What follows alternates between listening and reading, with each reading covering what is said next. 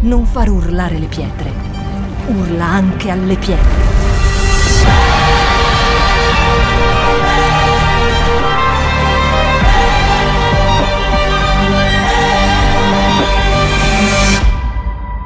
Shout 2022.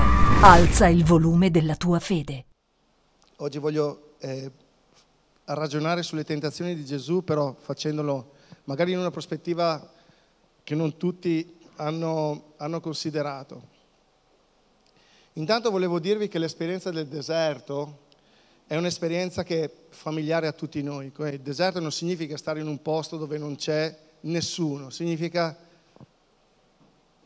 un'esperienza di un certo tipo in cui noi eh, possiamo affrontare la solitudine o determinate problematiche. Poi ognuno ha anche il suo tipo di deserto, considera deserto magari delle situazioni che per altri deserto non sono, però parliamo in termini generali, no? quel momento della prova, chiamiamolo così, dove ci sentiamo accaldati, affaticati, ci manca un po' l'acqua, ci manca un po' tutto. Dicendovi che eh, tantissime volte noi pensiamo che le prove che arrivano che, e i deserti che viviamo sempre siano provocati da, dal diavolo. No, se diamo sempre meriti o, o, colpe a lui quando magari lui non le ha.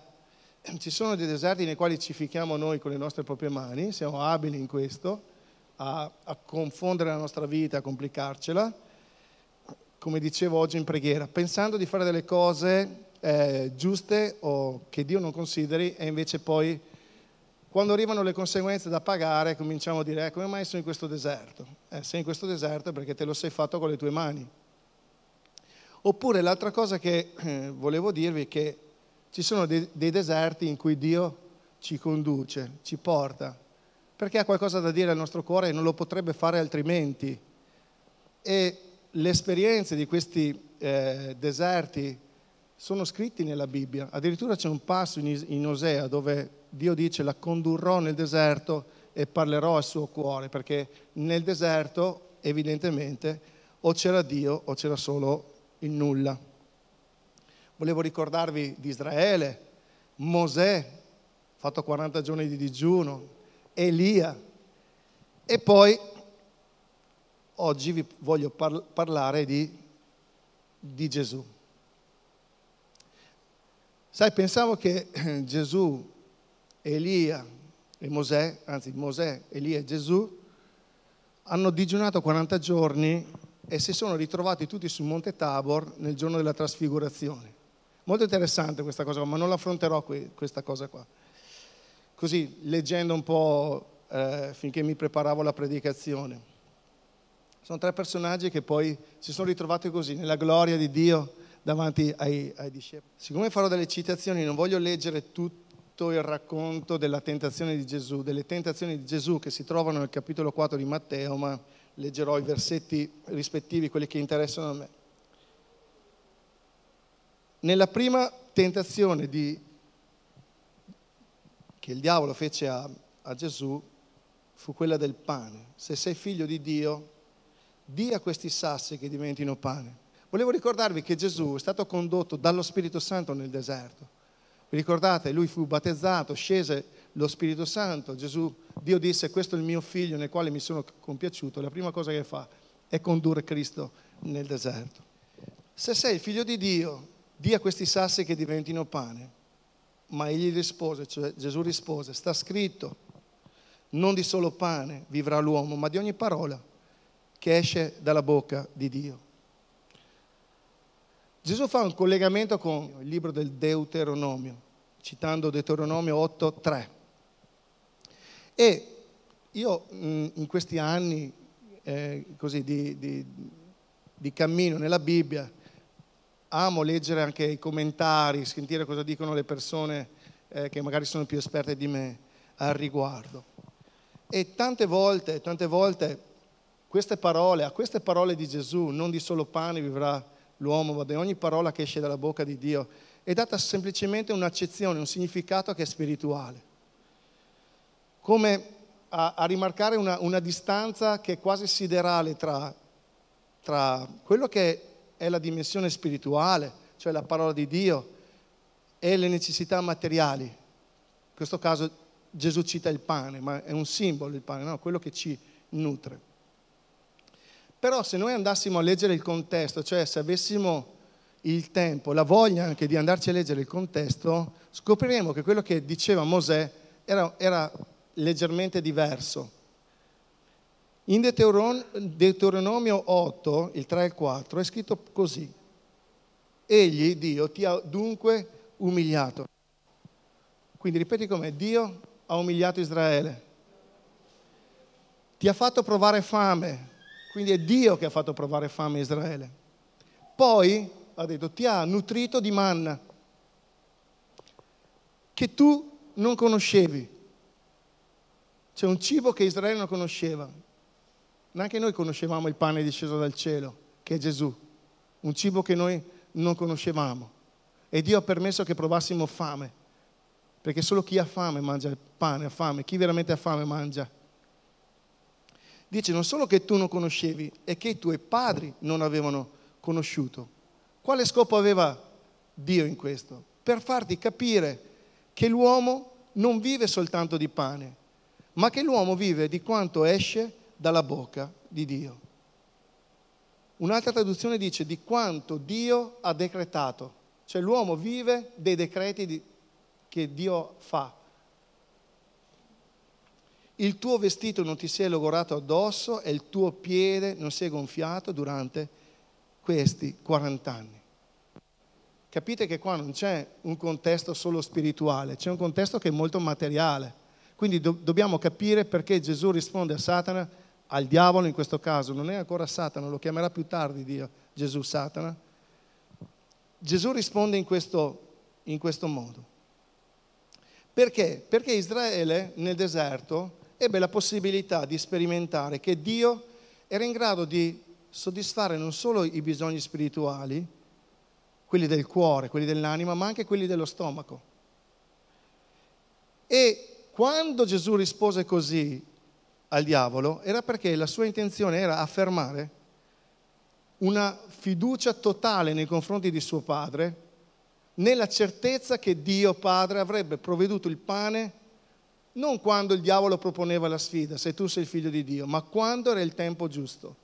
Lui era sicuro che il padre al tempo opportuno avrebbe provveduto anche al pane fisico. Tra l'altro, l'ebraico dabar, che è stato tradotto con parola, significa anche cosa, significa azione.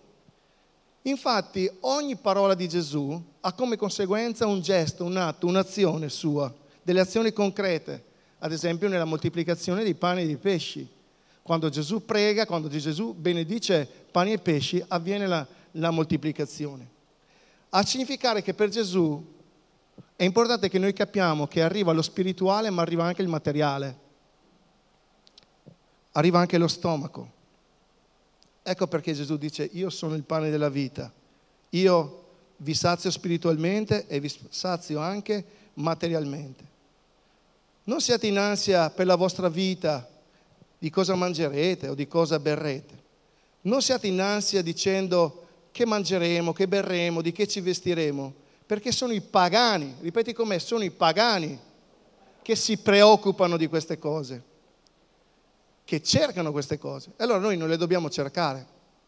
No, è evidente che noi le dobbiamo cercare. Gesù sta cercando di farci capire un'altra cosa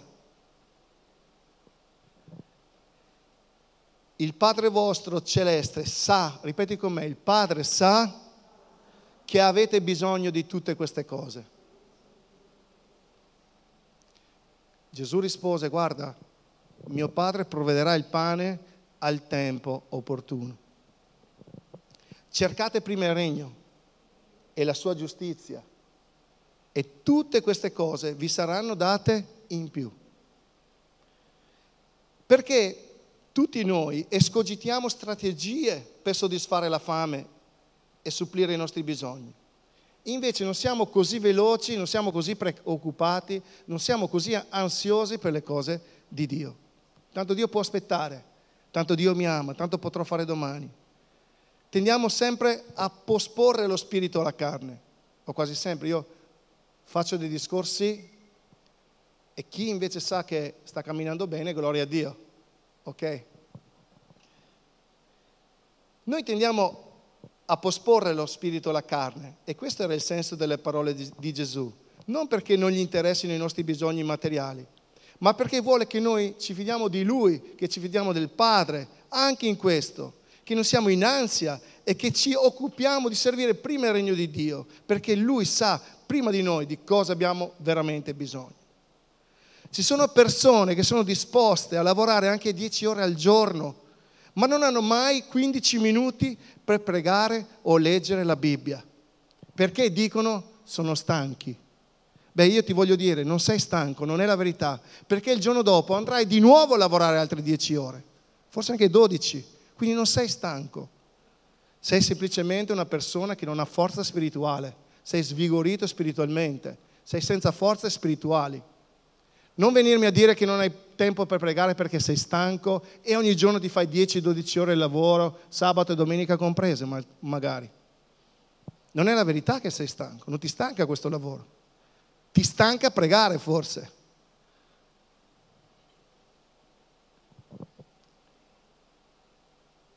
Non siamo sufficienti, ma siamo stanchi. Siamo stanchi. Per le cose di Dio siamo sempre stanchi. Per lavorare 10 ore al giorno no. Ecco il senso delle parole di Gesù. Cercate prima il regno di Dio e tutto il resto vi sarà dato in sovrappiù. Adoperatevi non per il cibo che perisce, ma per il cibo che dura vita eterna e che il figlio dell'uomo vi darà. Poiché su di lui il Padre, cioè Dio, ha posto il suo sigillo. Questa è la prospettiva che Gesù ci pone davanti. Trasforma queste pietre in pane. Dopo 40 giorni non so quanta fame poteva avere Gesù, visto che era vero Dio, ma anche vero uomo. Per lui ha detto sì, ho fame, ho una fame che non ne posso più. Ho sete, ma io ho fiducia che quando sarà il tempo ci penserà il Padre a provvedere me, non certamente tu, e io non abuserò della mia autorità per trasformare le pietre in pane, anche se lo farei. Ah, no, anche se lo farei, anche se potrei farlo, ho l'autorità per farlo. Allora il diavolo lo prende, lo mette sul pinacolo del Tempio, chi è stato a Gerusalemme sa dov'è il pinacolo del Tempio, e dice, se sei figlio di Dio, gettati giù poiché sta scritto ai suoi angeli da ordini a tuo riguardo ed essi ti sorreggeranno con le loro mani, perché non abbia a urtare contro un sasso il tuo piede. Cosa, scri- cosa dice Gesù? Non tentare il Signore Dio tuo.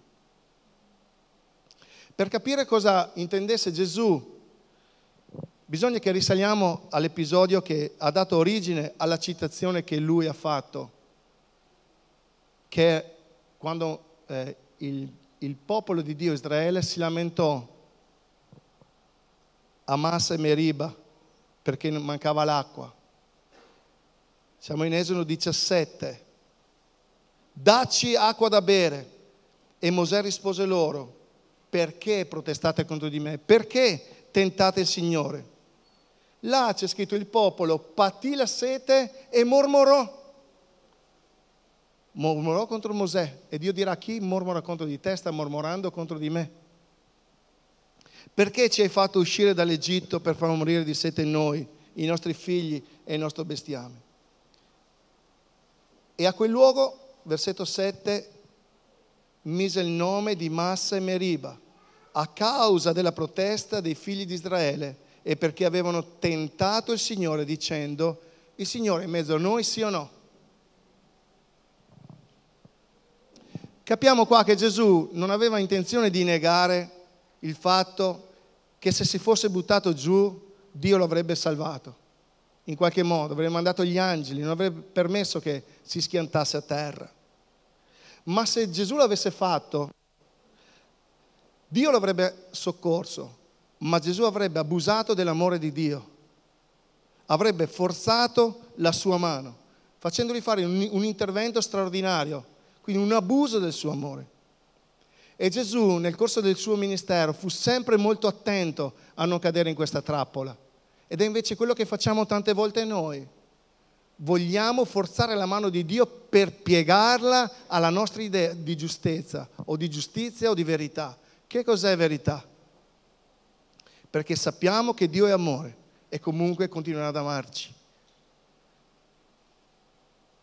Ma Gesù si rifiutò di forzare la mano di Dio e disse sta scritto non tentare il Signore Dio tuo, cioè non fare in modo di forzare la sua mano piegandolo a una cosa che tu non dovresti fare, perché devi essere tu piegato al suo amore, non è il suo amore che deve piegare, non devi abusare dell'amore di Dio, nemmeno nella condizione di figlio. E di nuovo il diavolo lo condusse con sé sopra un monte altissimo, gli mostrò tutti i regni del mondo con la gloria, con la loro gloria, gli disse, tutte queste cose io ti darò se prostrandoti mi adorerai. Nel Vangelo di Luca è scritto, ti darò tutta questa potenza e la gloria di questi regni, perché essa mi è stata data e la do a chi voglio.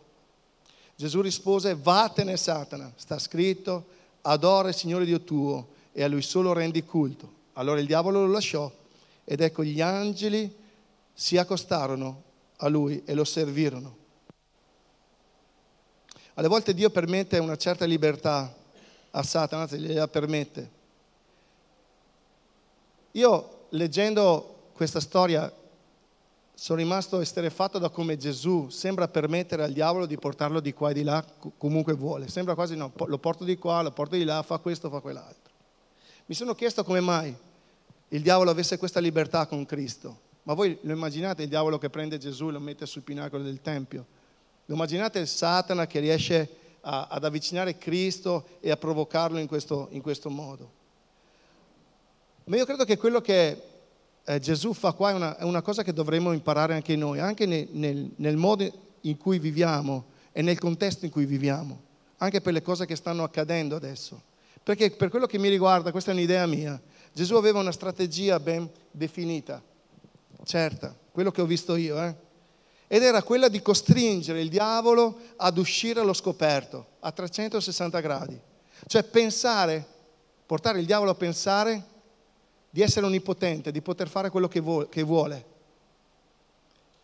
È così accecato dal suo orgoglio Satana da chiedere a Gesù di essere adorato, di essere servito. È così cieco Satana da continuare a pensare di poter sentirsi come Dio. La gloria di questo mondo è stata data a me e io la do a chi voglio. E io ti darò tutto questo se prostrandoti mi adorerai.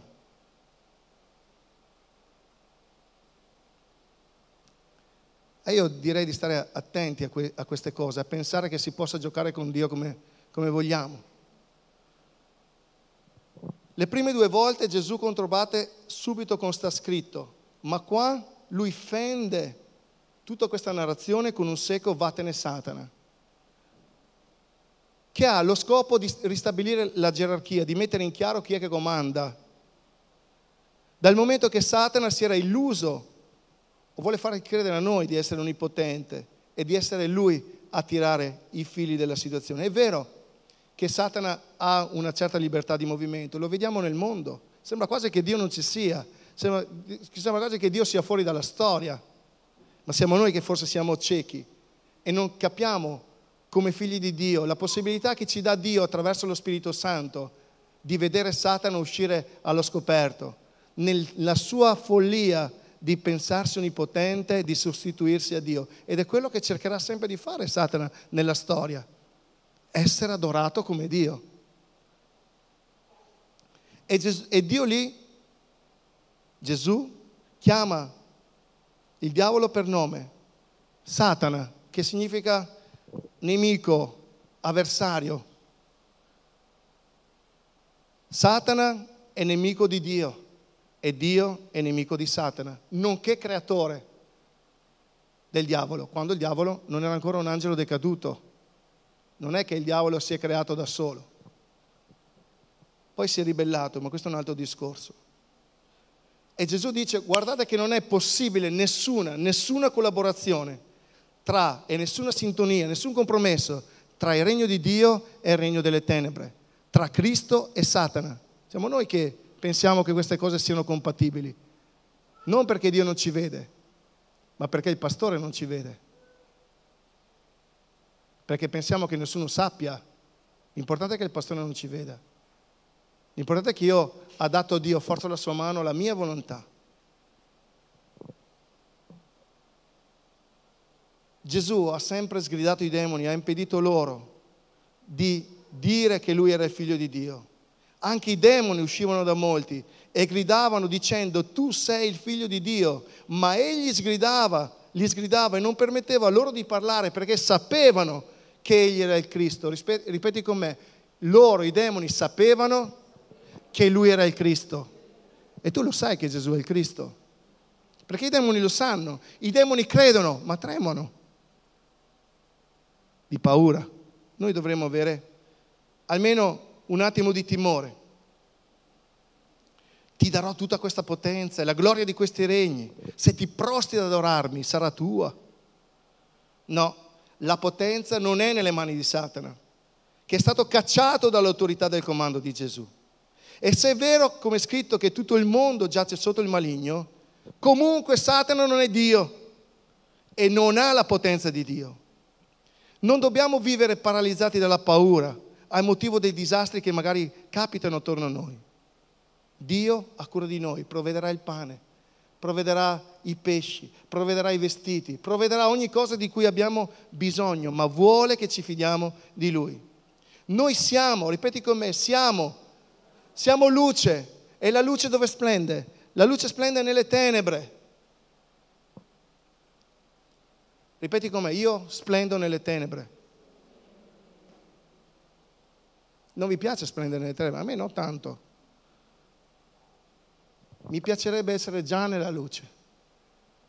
E invece Dio ci chiama a splendere nelle tenebre e non è sempre facile e non ci possiamo nascondere. Siamo il sale di una terra che non sa di niente. Siamo ambasciatori del regno, ambasciatori a cui è stata data l'autorità di esercitare la potenza del nome santo di Gesù. Siamo ministri della riconciliazione, cioè predicatori del Vangelo, mica siamo stati chiamati a fare altro.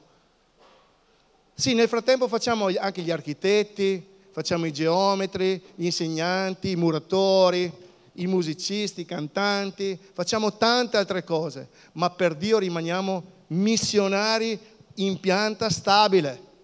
E noi risponderemo delle cose che non avremo fatto e risponderemo delle cose che avremo detto. Siamo nati per morire questa vita ma non siamo morti, perché siamo stati sepolti e risuscitati a vita nuova in Cristo. Ed è in Lui che ci muoviamo, camminiamo, respiriamo, pensiamo e viviamo, o almeno dovrebbe essere così. Così come l'apparente sovranità del faraone in Egitto, che Dio ha permesso perseguitasse Israele per un tempo, così anche l'autorità di Satana è subordinata a quella di Dio ed è funzionale, anche se ci sembra impossibile, ai piani di Dio. Ed è un potere che Satana ha temporaneamente e comunque noi nel nome di Gesù abbiamo autorità su di lui. Certo che l'influenza di Satana in questo mondo avrà un apice, perché è scritto così, ma ricordatevi che in quel momento Gesù tornerà. Dio resta sovrano e sarà Lui a scrivere la parola fine. Quindi decidi bene da che parte vuoi stare. Gesù ha detto, Matteo 28, 18, ogni potere mi è stato dato in cielo e sulla terra. Ripeti con me, ogni potere mi è stato dato in cielo e sulla terra. Eppure Satana cosa aveva detto? Cosa aveva detto Satana? Ti darò tutta questa potenza e la gloria di questi regni perché essa mi è stata data ma Gesù chiarisce ogni potenza mi è stata data in cielo e sulla terra. E questo potere sicuramente non l'ha dato al diavolo, come avete visto ha detto vatene Satana e Satana è andato. Lui ha ristabilito le gerarchie, l'ha dato a noi, a noi che siamo il suo corpo, a noi che siamo la sua sposa, a noi che siamo la sua futura sposa. Non siamo ancora la sposa, per adesso siamo fidanzati. Fidanzati come intendevano gli ebrei, per i quali il fidanzamento era un matrimonio praticamente. Ed è quello che cerchiamo di far capire anche noi, anche se è molto complicato. Quindi siamo futuri sposi, quando Dio verrà a rapire la sua Chiesa ci sarà il matrimonio con tutti i crismi. Voglio farvi notare un'altra cosa, visto che ho citato anche qualche versetto a proposito. Satana dice se tu sei il figlio di Dio, attenzione perché abbiamo detto che i demoni riconoscevano chi era Gesù, tu sei il figlio di Dio, quindi Satana sapeva che Gesù era il figlio di Dio. E con questa espressione, con questa, queste parole, se tu sei il figlio di Dio, il diavolo stava cercando di minare qualcosa di importante in Gesù. Era un'impresa nella quale è riuscito con Adamo ed Eva e con la quale riesce tante volte con noi, farci dubitare dell'amore del Padre. Il diavolo sapeva benissimo chi era Gesù, lo ha sempre saputo, ma abbiamo detto che lui è accecato dal suo orgoglio e ha avuto la presunzione di poter togliere dai piedi Gesù. Per questo vi ho detto che lui non perde il comando e tutto quello che ha architettato Satana è andato alla gloria di Dio, perché Dio non ha mai perso il controllo. Il diavolo mira a mettere in discussione in Gesù la certezza del suo essere figlio di Dio ed è un sé provocatorio se tu sei figlio di Dio.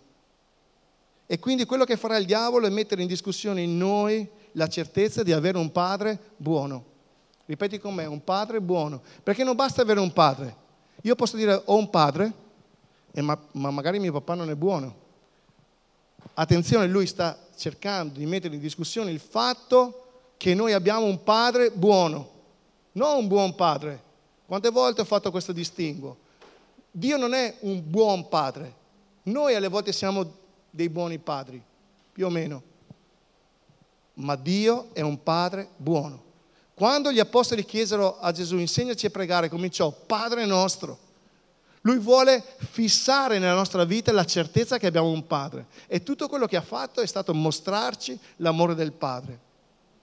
E quante volte succede o è successo nella nostra vita che quella che diciamo di essere una certezza, di avere un Padre buono, di credere in Dio, il tuo nome è dolce come il miele. Quante volte alziamo la mano e poi facciamo i cavoli nostri, facciamo tutto il contrario.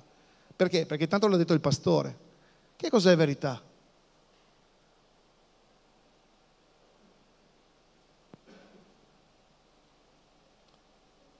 E quando abbiamo problemi invece barcogliamo, siamo indecisi, perplessi, se no addirittura arriviamo ad essere indifferenti a Dio, a negare l'amore di Dio e il suo interessamento al nostro caso. E ci allontaniamo completamente abbandoniamo, non preghiamo più, facciamo, ci arrabbiamo come i bambini di due anni. E Dio non mi pensa, Dio mi vuole. Non ti fermi mai però a confrontare la parola di Dio. Quante volte ve l'ho detto? Beh, se un pastore ha il potere di farti perdere la fede, ben ti sta, vuol dire che non avevi fede in Dio. Perché guardate, potrebbe succedere qualsiasi cosa. Potrei vedere gli scandali più grossi, ma sicuramente io non perderò la mia fede in Dio per colpa del, del, dell'imprudenza degli altri. Io mica ho la, posato la mia fede sugli uomini. Io mi fido di Dio, è Lui l'unico che ha pagato un prezzo per me. È vero che Gesù ha detto guai a voi se scandalizzate uno di questi piccoli perché è meglio che abbiate una macina legata al collo e vi buttate nel mare, piuttosto che scandalizzate una persona che è nuova nella fede, una persona che lui stava parlando dei bambini, no. Ma poi do- dovremmo diventare maturi, dovremmo capire che all'interno anche delle chiese ci sono certe dinamiche. E se è vero che alcuni comportamenti ci scandalizzano, eh no, noi non siamo autorizzati mai a perdere la fede in Dio. Se la nostra fede è messa in discussione è perché non era appoggiata sulla roccia, punto. Ed è per questo che Gesù ci sta dicendo queste cose. Io Guardate, per quanto una persona può essere, io guardo sempre i buoni esempi, mi piace ascoltare le persone che ne sanno più di me, mi, mi, piace un certo modo di parlare, li ascolto, imparo un sacco di cose dagli altri. Sono uno al quale mi piace tantissimo imparare. Ma portate pazienza. Come faccio io a sostituire Gesù con una persona umana? Ma è impossibile. Quindi se veniamo sopraffatti dallo smarrimento del dubbio, può capitare, certo che può capitare. Chi ti dice di no? Anch'io ho avuto dei momenti in cui ho avuto delle perplessità, ma non ho voluto essere vinto dal dubbio, perché la mia fede riposa su quella croce, su quello che Cristo ha fatto sulla croce. Perché nessun uomo, nessuna donna, nessun magnifico pastore, profeta, apostolo potrà fare quello che ha fatto Cristo. Ecco perché Gesù ci insegna a non cadere nella trappola di diavolo, del diavolo, di Satana, che è il suo e il nostro nemico. Ecco perché le volte la paura, le perplessità, i dubbi, la rabbia, lo sconforto, la frustrazione tentano e sono lì per farci mollare tutto. Grazie, grazie mille.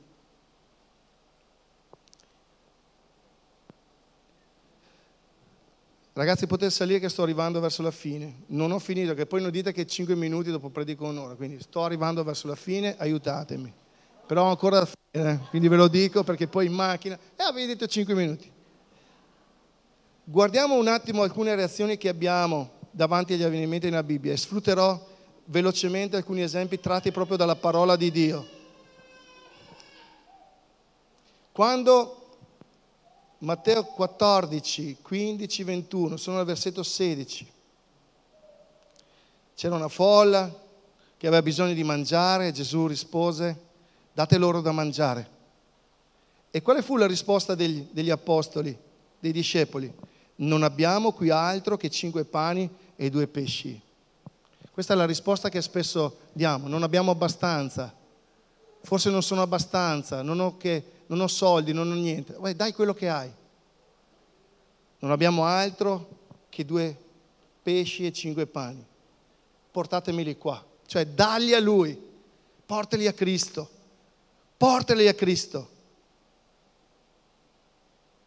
Lui benedisse pani e pesci, gli diede discepoli e chiese agli apostoli, ai discepoli di dare da mangiare. E la moltiplicazione avvenne dove? Nelle ceste. Quando loro cominciarono a tirare fuori quello che non c'era agli occhi umani. Nella figlia di Gairo, capo della sinagoga, si getta ai piedi di Gesù e chiede insistentemente vieni a casa mia, ho solo una figlia, ho solo una figlia, ripeti con me, ho solo una figlia. Ha 12 anni, una bambina, sta morendo. Stava ancora parlando, ricordate guarì Moroissa? Lui stava ancora parlando con, con gli apostoli. Quando venne uno dalla casa del capo della sinagoga e dice, lascia stare Gesù, va là che tanto tua figlia è morta. La risposta di Gesù, non aver paura, continua ad avere fede e tua figlia sarà salvata. E quando lui arriva alla casa di Gairo, vede tutta questa gente che piange e Gesù dice non piangete, non è morta, dorme, ma essi lo deridevano. Ripeti con me, essi lo deridevano. Perché? Eh, perché era morta. Quante cose sono morte nella tua vita che non credi che Dio possa invece risuscitare? Quante volte tu stesso hai deriso le persone che avevano fede? Dicendo ma sì, non riusciranno mai. Oppure hanno detto a te, non riuscirai mai, vedi che è tutto finito, tutto morto, stop, fine.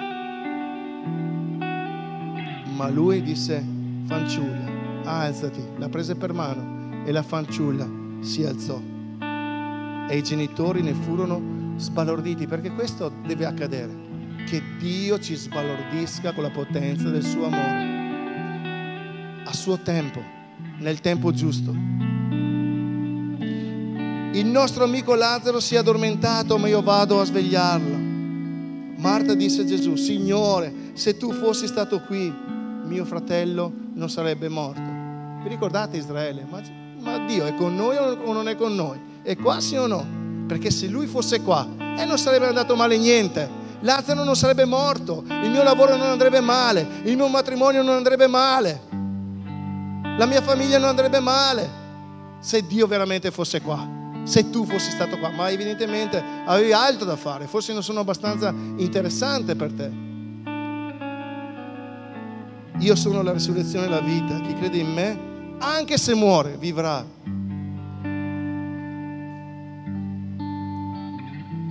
E poi arriva anche Maria, quella che è stata già ai piedi di Gesù. Maria ha scelto la parte migliore, eppure anche i migliori, anche i più santi, anche quelli che hanno il dieci lode nella scuola biblica, anche quelli che passano maggior tempo davanti a Gesù, anche quelli che hanno scelto la parte migliore, hanno bisogno di piegare il loro cuore quando si tratta di esercitare la fede e quando la vita colpisce duro.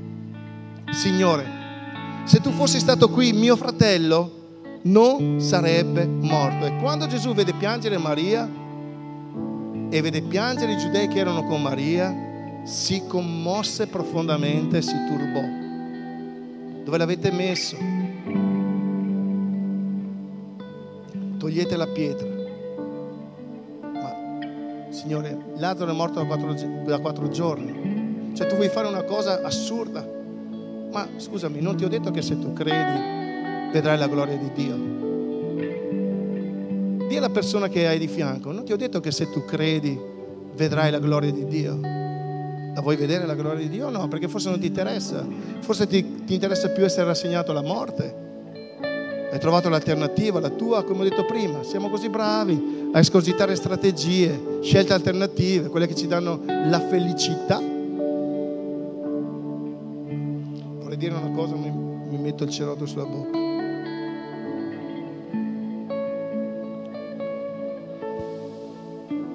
Concentriamoci e meditiamo sulle risposte e sulle azioni conseguenti alle risposte di Gesù. La questione non è che noi possiamo avere della, delle perplessità. La questione è se ci fidiamo o no di Dio. Ripeti con me. La questione non è avere delle perplessità, perché siamo umani. Ripeti con me, io posso avere delle perplessità.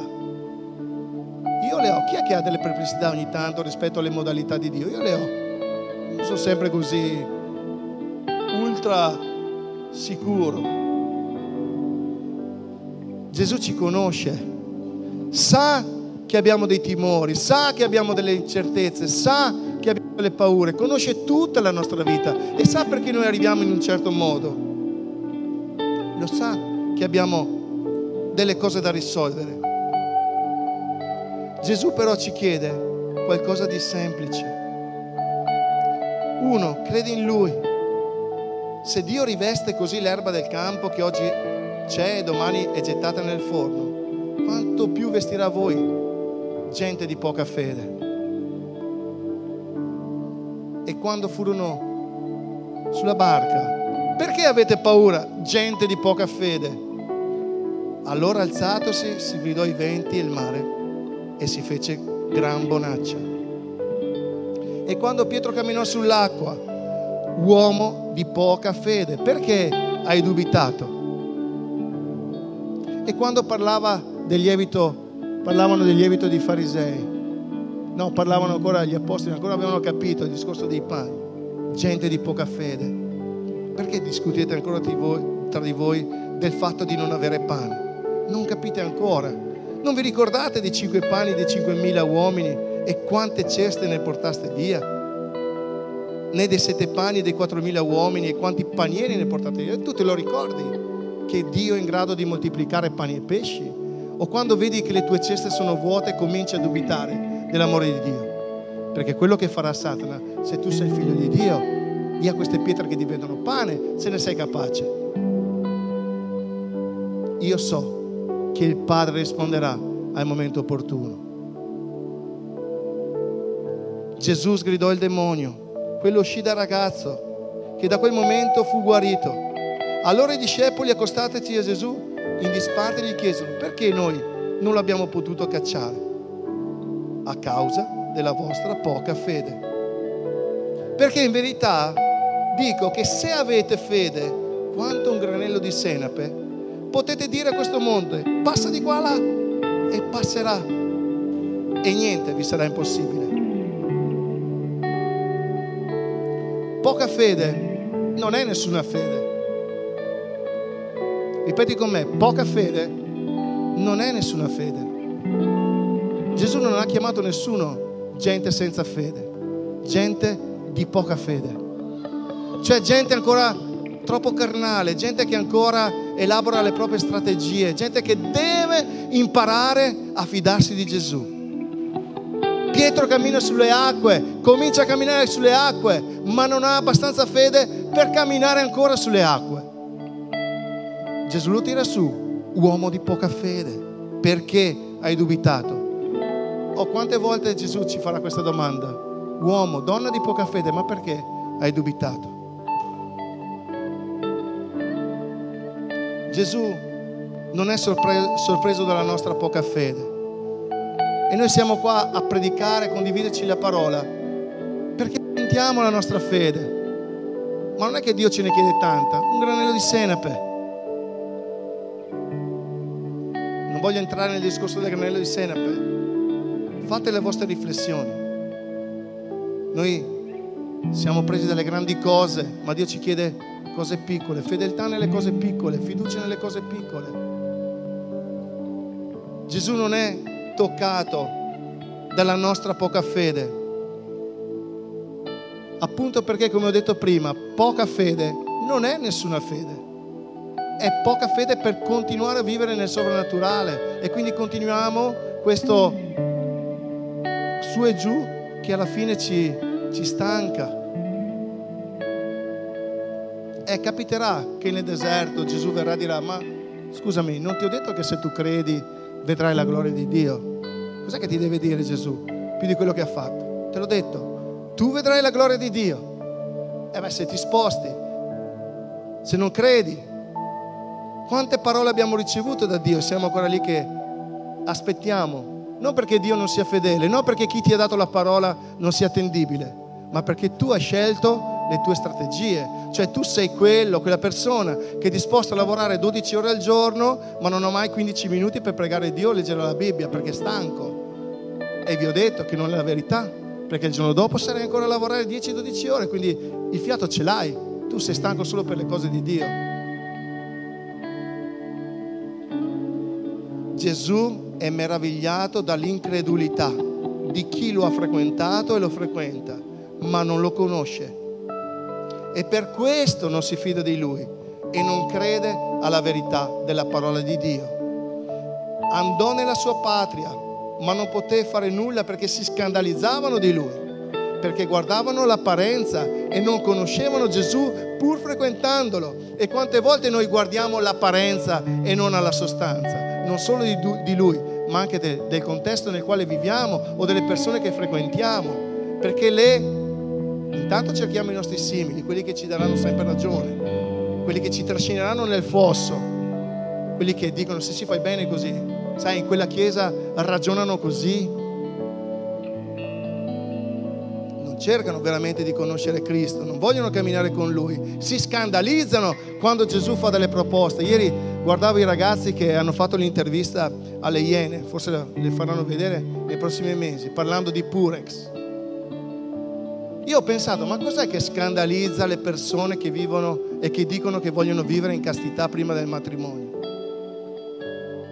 Perché poi chiamano Sabaoth o loro psicosetta, cioè quelli che ti lavano la testa e ti fanno credere una cosa che non c'è. Io ho detto, ma cos'è che dà fastidio se alla fine uno è libero di fare quel cavolo che vuole? Perché alla fine è così. Non è che noi ti mandiamo un drone, cioè Dio ti vedrà, ma io no, non è che ti mando il drone o, o la, la, la, la, videocamera a casa o ti seguo per vedere cosa fai. Sarà un problema tuo o no? No, sapete cos'è che dà fastidio? Io ci ho pensato. Ma che lo dicano! Che lo dicano!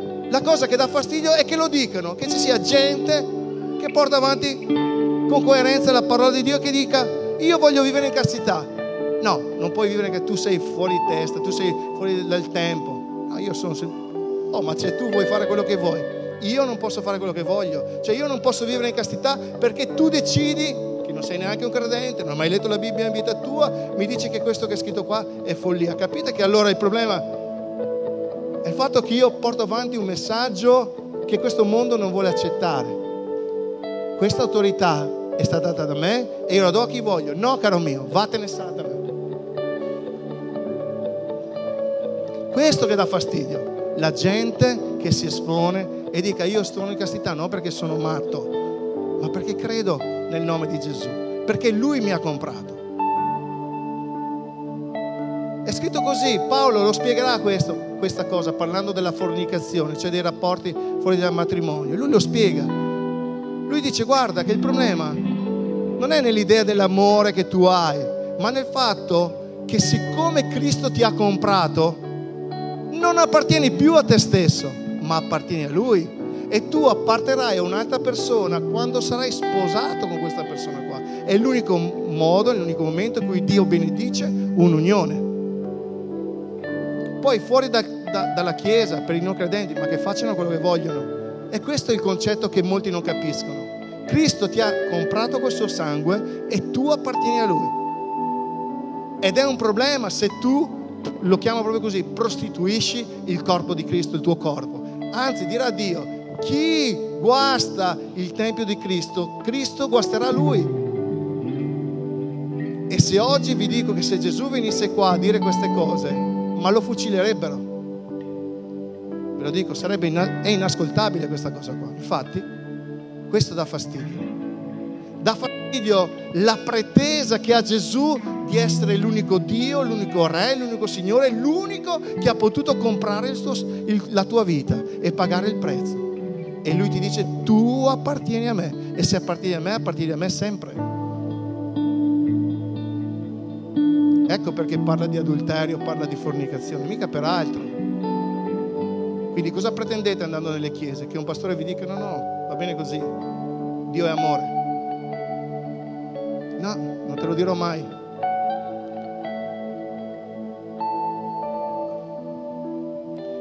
Lui è meravigliato dall'incredulità di chi lo ha frequentato e ancora oggi è meravigliato dall'incredulità di chi lo frequenta, da chi non crede nella sua potenza e nella verità della sua parola. E quindi cosa fa? Vi dico io cosa fanno le persone. Cercano tutti i difetti negli altri per giustificare la loro scelta. Ma ti dico una cosa, che due cose sbagliate non fanno mai una cosa giusta.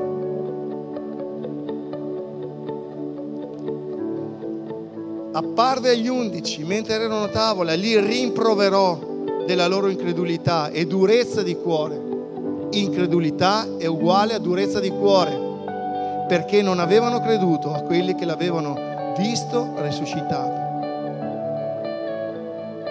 Terminate queste parabole, Gesù partì e venuto nella sua patria, insegnava nella loro sinagoga e la gente rimaneva stupita e diceva, da dove viene? questa sapienza. Si scandalizzavano a casa sua, ma Gesù disse loro, un profeta non è disprezzato se non nella sua patria e in casa sua, e non fece molti miracoli a causa della loro incredulità. Questo ferma la mano di Dio. Quindi riassumendo, non è che ci siano i problemi. Punto uno, arrivano i problemi, arrivano le questioni, arrivano i deserti, arriva tutto quello che vuoi nella tua vita.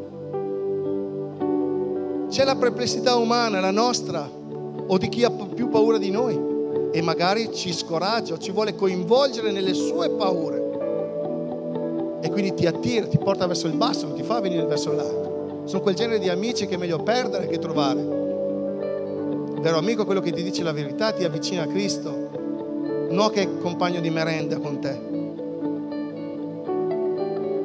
Quindi siccome lui è scoraggiato, siccome lui non ha fede, vuole che anche tu sia scoraggiato e che anche tu non abbia fede. Quindi già non basta la mia di perplessità, più se ci mette che la tua. Ma guarda come è Gesù, non si scandalizza. E lui cosa fa? Una controproposta. Ma non ti ho detto che se tu credi vedrai la gloria di Dio. Cioè, abbi fede in me, credi le mie parole e dopo sii obbediente. Sii obbediente il Padre provvederà il tempo opportuno. Poi lui si aspetta una risposta, come fecero i discepoli. Presero le ceste, misero dentro la mano e cominciarono a distribuire pani e pesci. Questa è l'azione di Gesù. Quando Dio decreta una cosa, quella è. Non di solo pane vivrà l'uomo, ma di ogni decreto che esce dalla parola di Dio, perché l'autorità nel nome di Gesù è qualcosa che realizza il concreto. Lui vuole che tu cerchi il suo regno perché lo step qual è oggi? Capire che non c'è nulla che possa valere quanto la sua conoscenza, la sua amicizia. Cerca prima le cose del regno e dice Dio ti darà tutto questo in più. Anzi, ti darà il centuplo, ti darà in più, ti darà in più. Quanti di noi lo credono? Se per un tempo dobbiamo sperimentare nel deserto, E vabbè, se hai il conto in banca che comincia a prosperare, dirai, oh, Dio mi ha benedetto. Ma quando camminiamo nel deserto, quando il diavolo viene lì e dice, ma ok, se sei il figlio di Dio, di a queste pietre che si trasformino in pane. Se sei il figlio di Dio, buttati dal pinacolo e vedrai che gli angeli ti sorreggeranno. Guarda, non aver paura, stai tanto male, so, io lo vedo che soffri, io vedo che hai bisogno delle coccole, guarda, te le do io, perché tutta la gloria di questo mondo, tranquillo, guarda, è stata data a me, io la do a chi voglio, visto che mi sei simpatico, la do anche a te, ti farò avere soldi, donne, successo. Funziona così o no, Ivan? Quante ne hai viste persone morire così? Quante?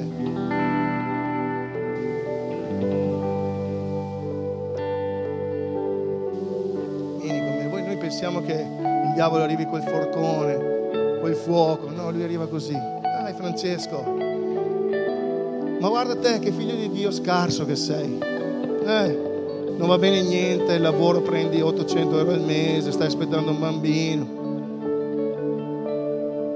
Che vita miserabile che fai. Io posso darti tutto questo perché è stato dato a me. E io lo do a chi voglio, lo do a te. Se prostrandoti mi adorerai. Vattene Satana, perché è scritto adora il Signore, Dio tuo.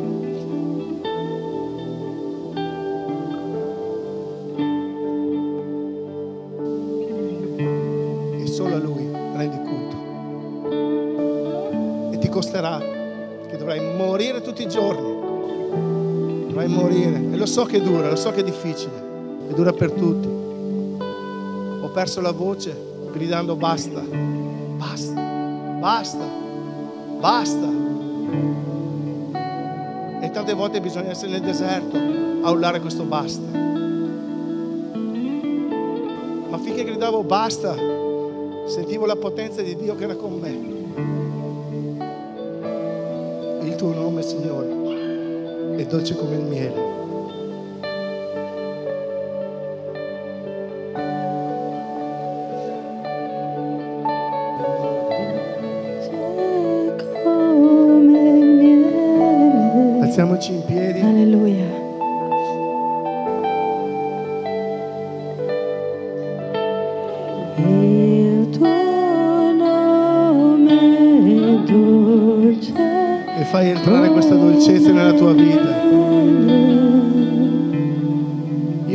Posso convincere, non ho questa autorità, ma so che lo Spirito Santo vuole toccare il cuore di molti questa mattina.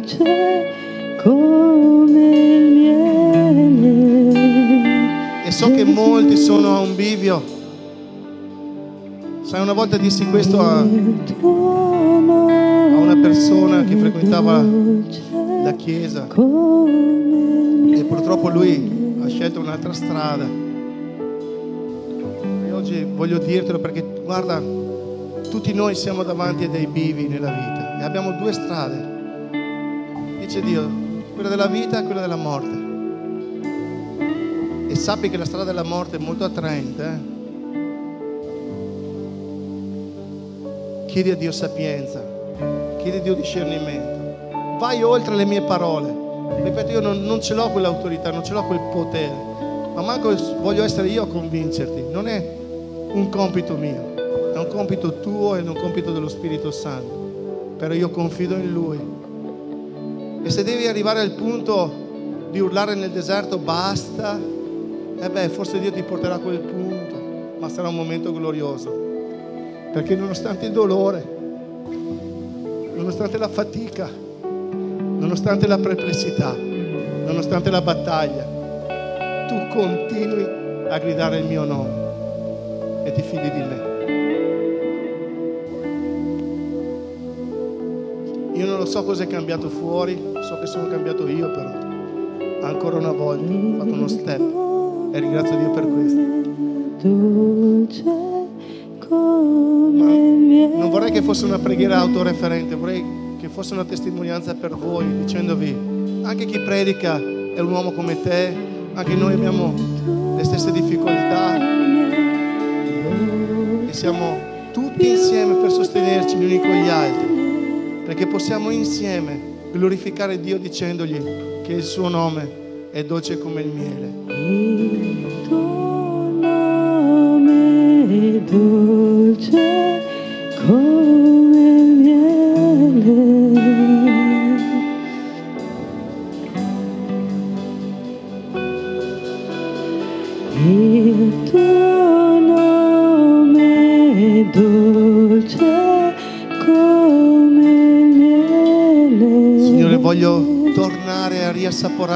sapore, ad annusare questo profumo, ovunque tu vorrai, Signore, ovunque tu mi manderai, in ogni cosa, sopra ogni cosa. Tu, Signore, regni, tu domini, tu solo sei amore, tu solo sei misericordia, tu solo sei grazia infinita, tu solo sei Dio, tu solo sei buono, tu sei un Padre buono.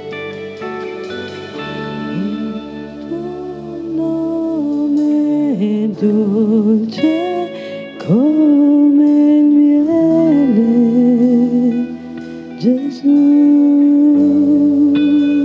Alziamo la nostra voce, chiudiamo pregando.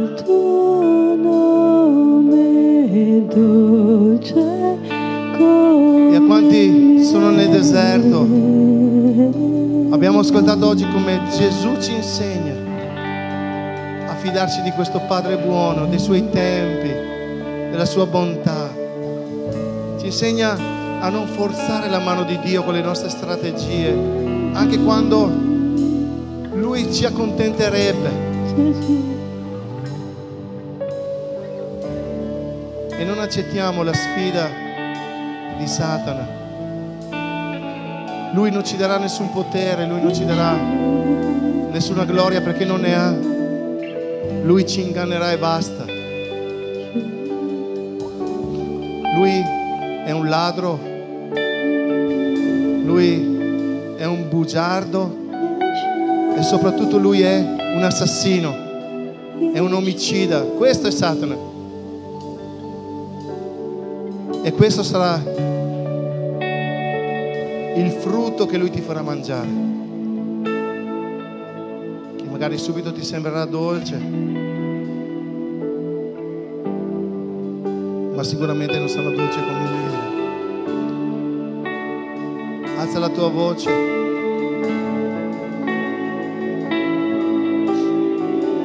Adoriamo te. Signore, grazie. Grazie per la tua presenza, grazie per la tua bontà.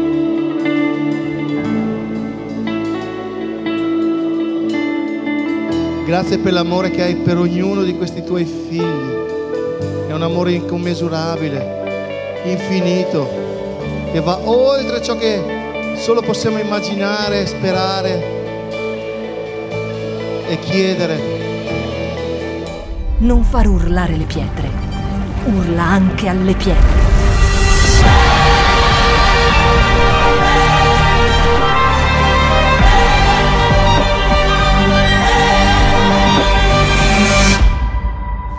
Shout 2022.